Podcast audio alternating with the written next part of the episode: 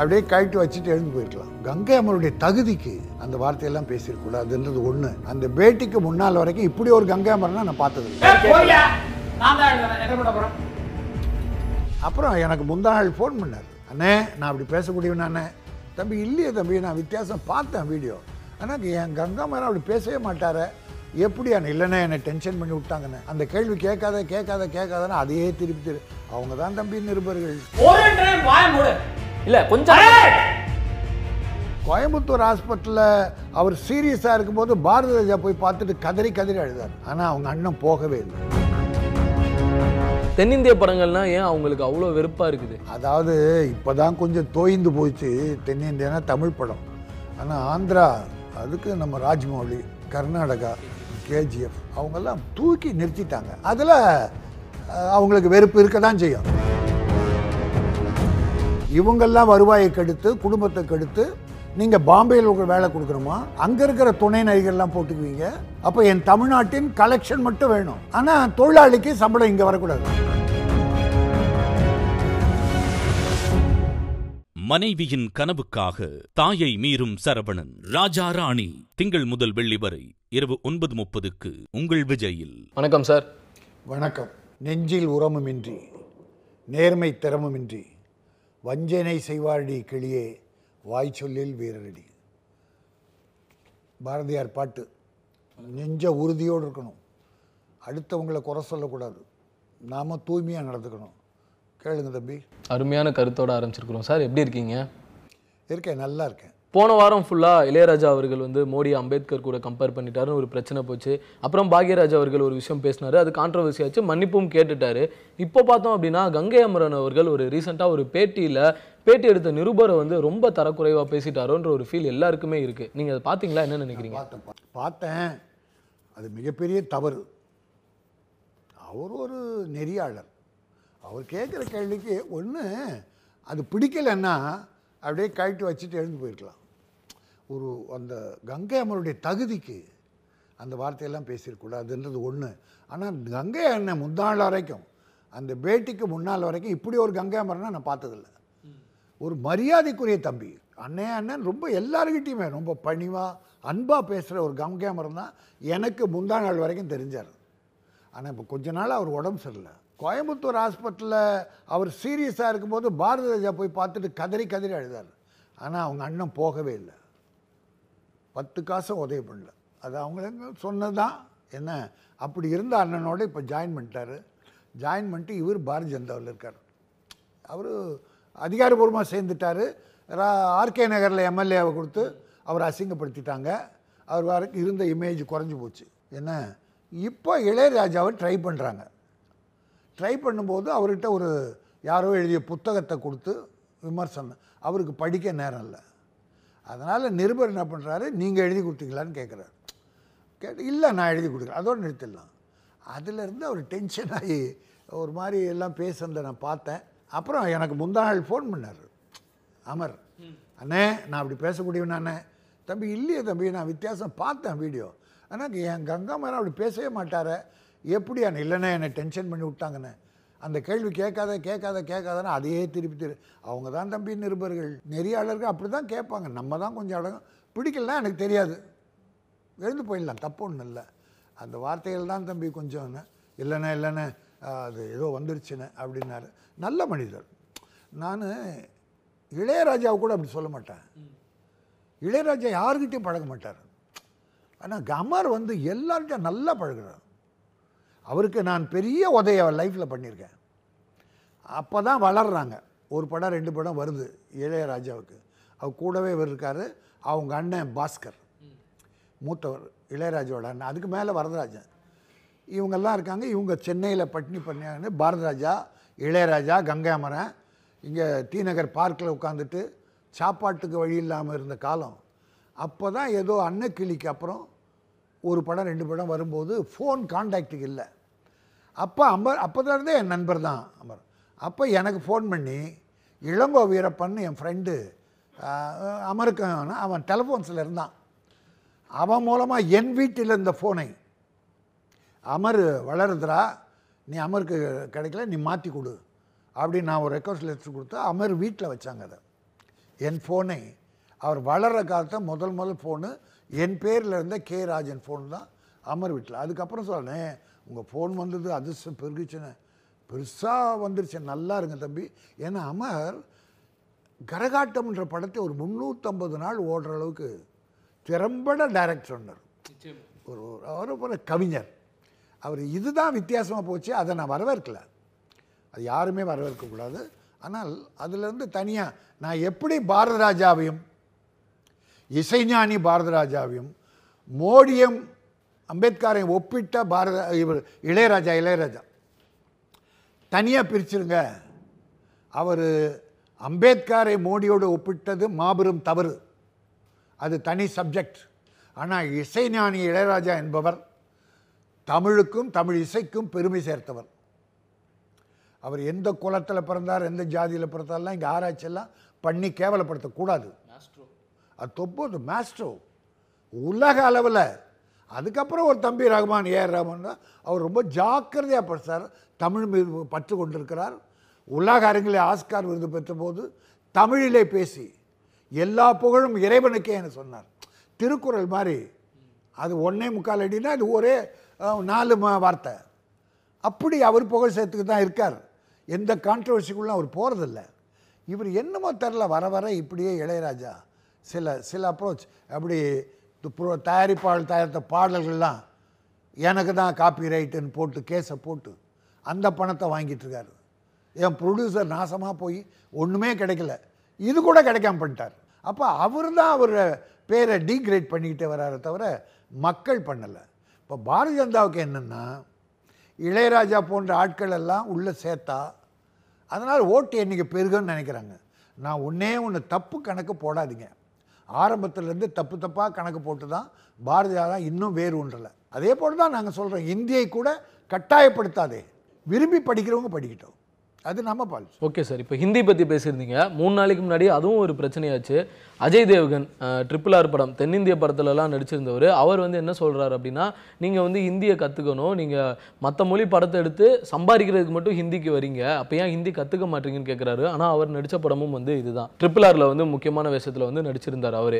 இன்னொரு பக்கம் பார்த்தோன்னா நவாசுதீன் சிதிக் பேட்ட படத்தில் ரஜினி அவர்கள் கூட நடிச்சிருந்தாரு. அவர் என்ன சொல்கிறாரு அப்படின்னா நான் தென்னிந்திய படங்களை பார்க்குறதே கிடையாது. எனக்கு பிடிக்கவே பிடிக்காதுன்னு பேசியிருக்கிறாரு. இதெல்லாம் ஒரு மாதிரி இவங்க தமிழ் மேலே இருக்கிற வெறுப்பில் பேசுகிறாங்களா இல்லை இந்த இண்டஸ்ட்ரி படங்கள் இப்போ மிகப்பெரிய அளவில் சக்ஸஸ் ஆகுற அந்த ஒரு கோபமா? இங்கே இருக்கிறவன் மானங்கட்டு போய் அவங்கள கொண்டாந்து நடிக்க வைக்கிறாங்க இல்லையா? அதனால திமிருனால எல்லாம் பேச தான் செய்வாங்க அதுக்கும் நம்மால் தான் காரணம். தென்னிந்திய படங்கள்னா ஏன் அவங்களுக்கு அவ்வளோ வெறுப்பாக இருக்குது? இப்போ. அதாவது இப்போ தான் கொஞ்சம் தோய்ந்து போச்சு தென்னிந்தியனா தமிழ் படம். ஆனால் ஆந்திரா அதுக்கு நம்ம ராஜ்மௌலி. கர்நாடகா கர்நாடகா கேஜிஎஃப் கேஜிஎஃப் அந்த தம்பி யாஷி அவங்கெல்லாம் தூக்கி நிறுத்திட்டாங்க. அதில் அவங்களுக்கு வெறுப்பு இருக்க தான் செய்யும். சார் ஒன்றும் தெரிஞ்சுங்க. கமலஹாசன் அங்கே நடிக்க போனார்.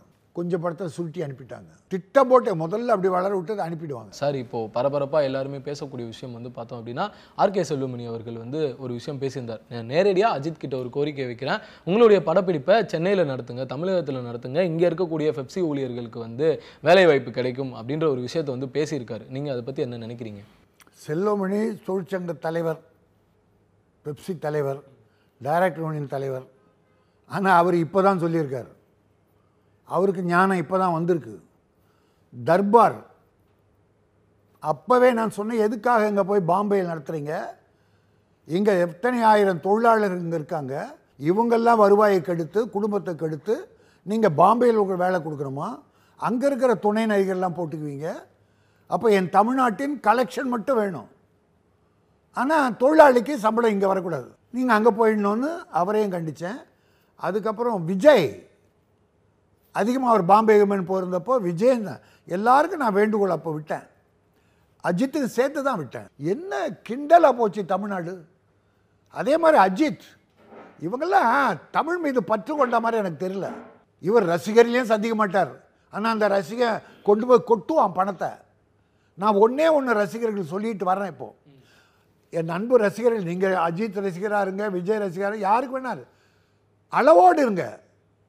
நீங்கள்லாம் படம் பார்த்தா தான் அவங்க சூப்பர் ஹீரோ. உங்கள் பணம் தான் அவங்கள பெரிய ஆள் ஆக்குது இப்போ ஒரு பாதி பேர் நான் அஜித் படம் பார்க்குறதில்ல விஜய் படம் பார்க்குறதில்ல ஏன்னா எங்களை மதிக்க மாட்டேன்றாங்க. என்று நீங்கள் படம் பார்க்காம இருங்க அவங்க என்ன ஹீரோ? இந்த கோடி சம்பளம் வாங்குவாங்களா? நீங்கள் இந்த ஒரு வாரம் கொண்டு போய் படத்தை கொ தேட்டரில் கொட்டுறீங்களே பணம். அந்த நம்பி தான் என் ப்ரொடியூசர் அவங்கள புக் பண்ணுறான் இது யோசிக்க தெரியாது அட்ஜிஸுக்கு விஜய்க்கு தெரியாதா? நான் சூப்பர் ஸ்டார் கூட கேட்குறேன் நீங்கள்லாம் எ- அப்போவே நான் என்ன சொன்னேன்? எழுபத்தஞ்சு சதவீதம் படம் தமிழ்நாட்டில் தான் ஷூட்டிங். தமிழ் படம் இங்கே தான் நடக்கணும். கதைக்கு தேவையாக இருந்தால் சில வசதிகள் இங்கே குறைவாக இருந்தால் நீங்கள் எங்கே ஒன்றா போங்க டுவெண்ட்டி ஃபைவ் பர்சன்ட் போகட்டும் அவ்வளோதான் அடுத்து உங்களுக்கு வேலை கொடுக்க முடியும். இங்கே இருக்கவங்களை துரோகம் பண்ணிவிட்டு நீங்கள் என்ன எங்கள் பணத்தை சம்பாதித்து தமிழ் ப மக்களின் பணத்தை வசூலாக வச்சுக்கிட்டு நீங்கள் என் தொழிலாளிக்கு இங்கே வேலை கொடுக்கலனா இதை நான் செல்வமணியை விட அவர் தொழிற்சங்க தலைவராக அந்த தொழிலாளருக்கு செய்ய வேண்டிய கடமையை இதை சொல்லியிருக்கார் வேண்டுகோளாக வச்சுருக்கார். நான் கடுமையாக கண்டிக்கிறேன். நீங்கள் யாரை வேணா இருந்துங்க. தமிழ்நாட்டு படம் தமிழ் படங்கள் தமிழ்நாட்டில் தான் நடக்கணும். ஓகே சார் இப்போ இன்னொரு விஷயம் பார்த்தோம் அப்படின்னா செல்வமணி அவர்கள் வந்து பேசும்போது எல்லா நடிகர்களையும் சொல்லியிருந்திருக்கலாம். அஜித் அவர்களை மட்டும் சொல்லியிருக்கிறாரு. ஆனால் அதே அஜித் குமார் அவர்களுடைய வலிமை படம் வந்து முக்காவாசி சென்னை அந்த மீஞ்சூர் ரோட்டில் தான் வந்து அந்த ரேஸ் சீன் எல்லாமே எடுத்தாங்க. எதுவாக இருக்கட்டும் தம்பி இங்கே எடுக்கிறது செவன்டி ஃபைவ் பர்சன்ட் கதை வெளிநாட்டில் நடக்குதுன்னா போட்டோம். அதை யாருங்க இங்கே பிரச்சனை என்னென்னா உயிர் பிரச்சனை தொழிலாளி குழந்தைகள் படிப்பு வரும் சாப்பாடு இவங்க பிரச்சனை. அதுக்காக தான் நாங்கள் வலியுறுத்துகிறோம் இதுதான் தர்மம். நீங்கள் வெளியில் நான் ரஜினி சாரே ரெக்வஸ்ட் பண்ணனே.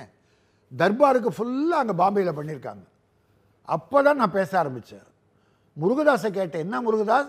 நீ தமிழன் தானே? தமிழ் ஹீரோ நம்மால் ரஜினி தானே? இதெல்லாம் கொண்டு போய் எதுக்கு? பாம்பேயில் நடக்கட்டையா? இங்கே செட்டு போடு. மணிரத்னம் நாயகன் ஒரு படம் எடுத்தார். டைரக்ட் பண்ணார். அது பாம்பே செட்டு எங்கே போட்டார்? வீனஸ் காலனியில் போட்டார். அந்த குடிசை பகுதி கமல் வாழறது எல்லாம் எழுபது எண்பது சதவீதம் இங்கே நடந்தது. நான் இப்போ முதல்வருக்கு ஒரு லெட்டர் கெட்ட லெட்டர் கொடுத்துருக்கேன். ஐயா நீங்கள் வந்து அந்த ஃபிலிம் சிட்டி திரைப்பட நகரை அப்போ கலைஞர் ஆரம்பித்தார் அந்த அம்மா அதை மூடி வேறு பேரை மாற்றினாங்க இப்போ அதை மூடியே போய் அந்த அம்மாவே இப்போ ஷூட்டிங்கெல்லாம் இடம் இல்லை. ஃபிலிம் சிட்டி நகர் இல்லை. அப்படின்னு ஐடிஐக்கு ஏதோ டெவலப் பண்ண போகிற ஒதுக்கிட்டாங்க. ஆனால் என் பட படப்பிடிப்பு சின்ன சின்னதாக அந்த பாசிங் சீனு அதுக்கு இதுன்னு சின்னதாக இது நடக்குது. நான் தமிழக முதல்வரை மு க ஸ்டாலினை வேண்டி ஒரு லெட்டர் கொடுத்துருக்கேன். இந்த ஃபிலிம் சிட்டியை மறுபடியும் ஆரம்பித்து முத்தமிழறிஞர் டாக்டர் கலைஞர் திரைப்பட நகர்னு பெயர் வைங்க அப்படின்னோடனே அவர் சொன்னார் செய்தித்துறை அமைச்சர்கிட்ட பேசுங்க. இல்லை இல்லை நீங்கள் சொன்னால் தான் நான் போய் பேசுவேன்னு. நான் சொல்லிடுறேன் பேசுங்கன்னாரு. ஆனால் இன்னும் நான் செய்தித்துறை அமைச்சர் பார்க்கல லெட்டர் போயிடுச்சு என்னோட லெட்டர் போயிடுச்சு. ஓகே சார் இப்போ இன்னொரு வகையில் பார்த்தோம் அப்படின்னா விஜய் அவர்கள் மேலேயும் இந்த ஒரு குற்றச்சாட்டு சொன்னாங்க. ஆனால் இப்போ அவர் சைட்லேருந்து ஒரு விஷயம் நியூஸாக வந்திருக்கு. என்ன அப்படின்னா இப்போ எடுக்கக்கூடிய அந்த வம்சி படம் வந்து பாதி அங்கே எடுத்து முடிச்சுட்டு மிச்ச போர்ஷன் எல்லாம் வந்து இங்கே சென்னைக்கு மூவ் பண்ணிருங்க. சென்னையில் தான் ஷூட் பண்ணணும்னு விஜய் அவர்களே வந்து சொன்னதாக கேள்விப்பட்டோம் சார். பெப்சி ஊழியர்களுக்கு வந்து வேலை ஏன் வாய்ப்பு இது கிடைக்கும். முன்னால் இல்லை? இப்போ சொன்ன பிறகு தானே நல்லது. இதை நான் பாராட்டுறேன். ஆனால் இதை முன்னாலே செஞ்சிருக்கோமே. தமிழ் பற்று தமிழால் வாழ்கிறோம் தமிழனால் வாழ்கிறோம் என்று நினைக்கிற அத்தனையும் இந்த தமிழ் தாய் தமிழ் மண்ணை வணங்கி இல்லை என் தமிழ் தொழிலாளருக்கு வேலை கொடுக்கணும்? இப்போ எங்கள் ப்ரொடியூசர் என்ன பண்ணுவான்? இந்த நடிகன் ஒரு படம் டைரக்டருடைய திறமையால் அவருடைய அற்புதத்தால் சக்ஸஸ் ஆகுது. அவங்க அஞ்சு கோடி பத்து கோடி ஏற்றிக்கிறாங்க ஆனால் என் தொழிலாளிக்கு அந்த ஆயிரம் தானே உனக்கு சம்பளம் கொடுக்குற? நீ சின்ன ஆளாக வரும்போது இந்த தொழிலாளி ஒன்று பார்க்குறான். முதல்ல ஒரு படம் அடிக்கிற அப்புறம் ஒரு படம் நடிக்க இதையே பார்த்துக்கிட்டே இருக்கான். உன் சம்பளம் அஞ்சு லட்சத்துலேருந்து ஐம்பது லட்சம் ஆகுது ஐம்பது அஞ்சு கோடி ஆகுது. இவன் பார்த்துக்கிட்டே தான் இருக்கான் அந்த தொழிலாளி. ஆனால் அவன் எரிய மாட்டான். என்னையா அன்றைக்கி ஐநூறுரூவா இருந்தது.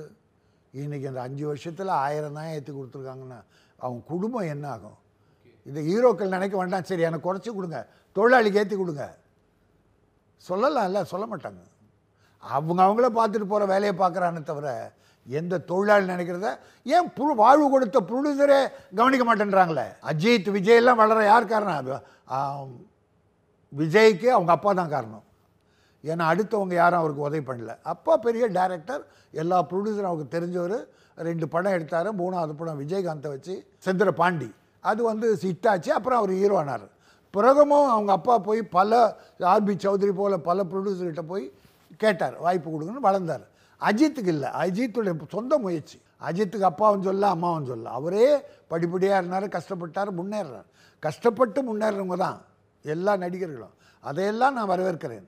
ஆனால் ஒரு தொழிலாளர் நினச்சி பாருங்கள் ப்ரொடியூசர் நினச்சி பாருங்கள் இதே நடிகர்கள் படம் எடுக்க சிவகார்த்திகேயன் விஜய் சேதுபதி எல்லாம் எல்லா நடிகரும் படம் எடுத்தீங்களா லாபமாக எல்லாருக்கும்? அப்போ ஹீரோக்கள் நீங்கள் நடிக்கும் போதே உங்கள் சொந்த படம் லாஸ் ஆகுது. அப்போ இன்னொரு ப்ரொடியூசர் எடுக்கும்போது எவ்வளோ பெரிய லாஸ் வரும்? உங்கள் படத்துக்கு அக்கறையோட டைமுக்கு போயிடுறீங்க. இன்னொரு ப்ரொடியூசர்னால் நேரம் கழித்து வர்றீங்க. கேரவனில் உட்காந்துக்கிறீங்க ஒவ்வொரு நிமிஷமும் லட்சக்கணக்கான பணம் செலவாகுது. யாருன்னா நினச்சி பார்த்துருக்கீங்களா? அதை நினச்சி பார்க்கணும் ப்ரொடியூசரை வாழ வைக்கணும் தொழிலாளிகள் உங்களால் வாழணும்.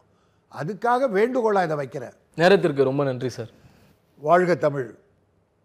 வாழ்க தமிழர்கள் வளர்க தமிழகம். வலிமையான இந்திய பாரதம் வேண்டும். மதக்கலவரமற்ற அமைதியான பாரதம் வேண்டும். எல்லா மக்களும் அது ஒத்துழைக்க வேண்டும். நன்றி வணக்கம்.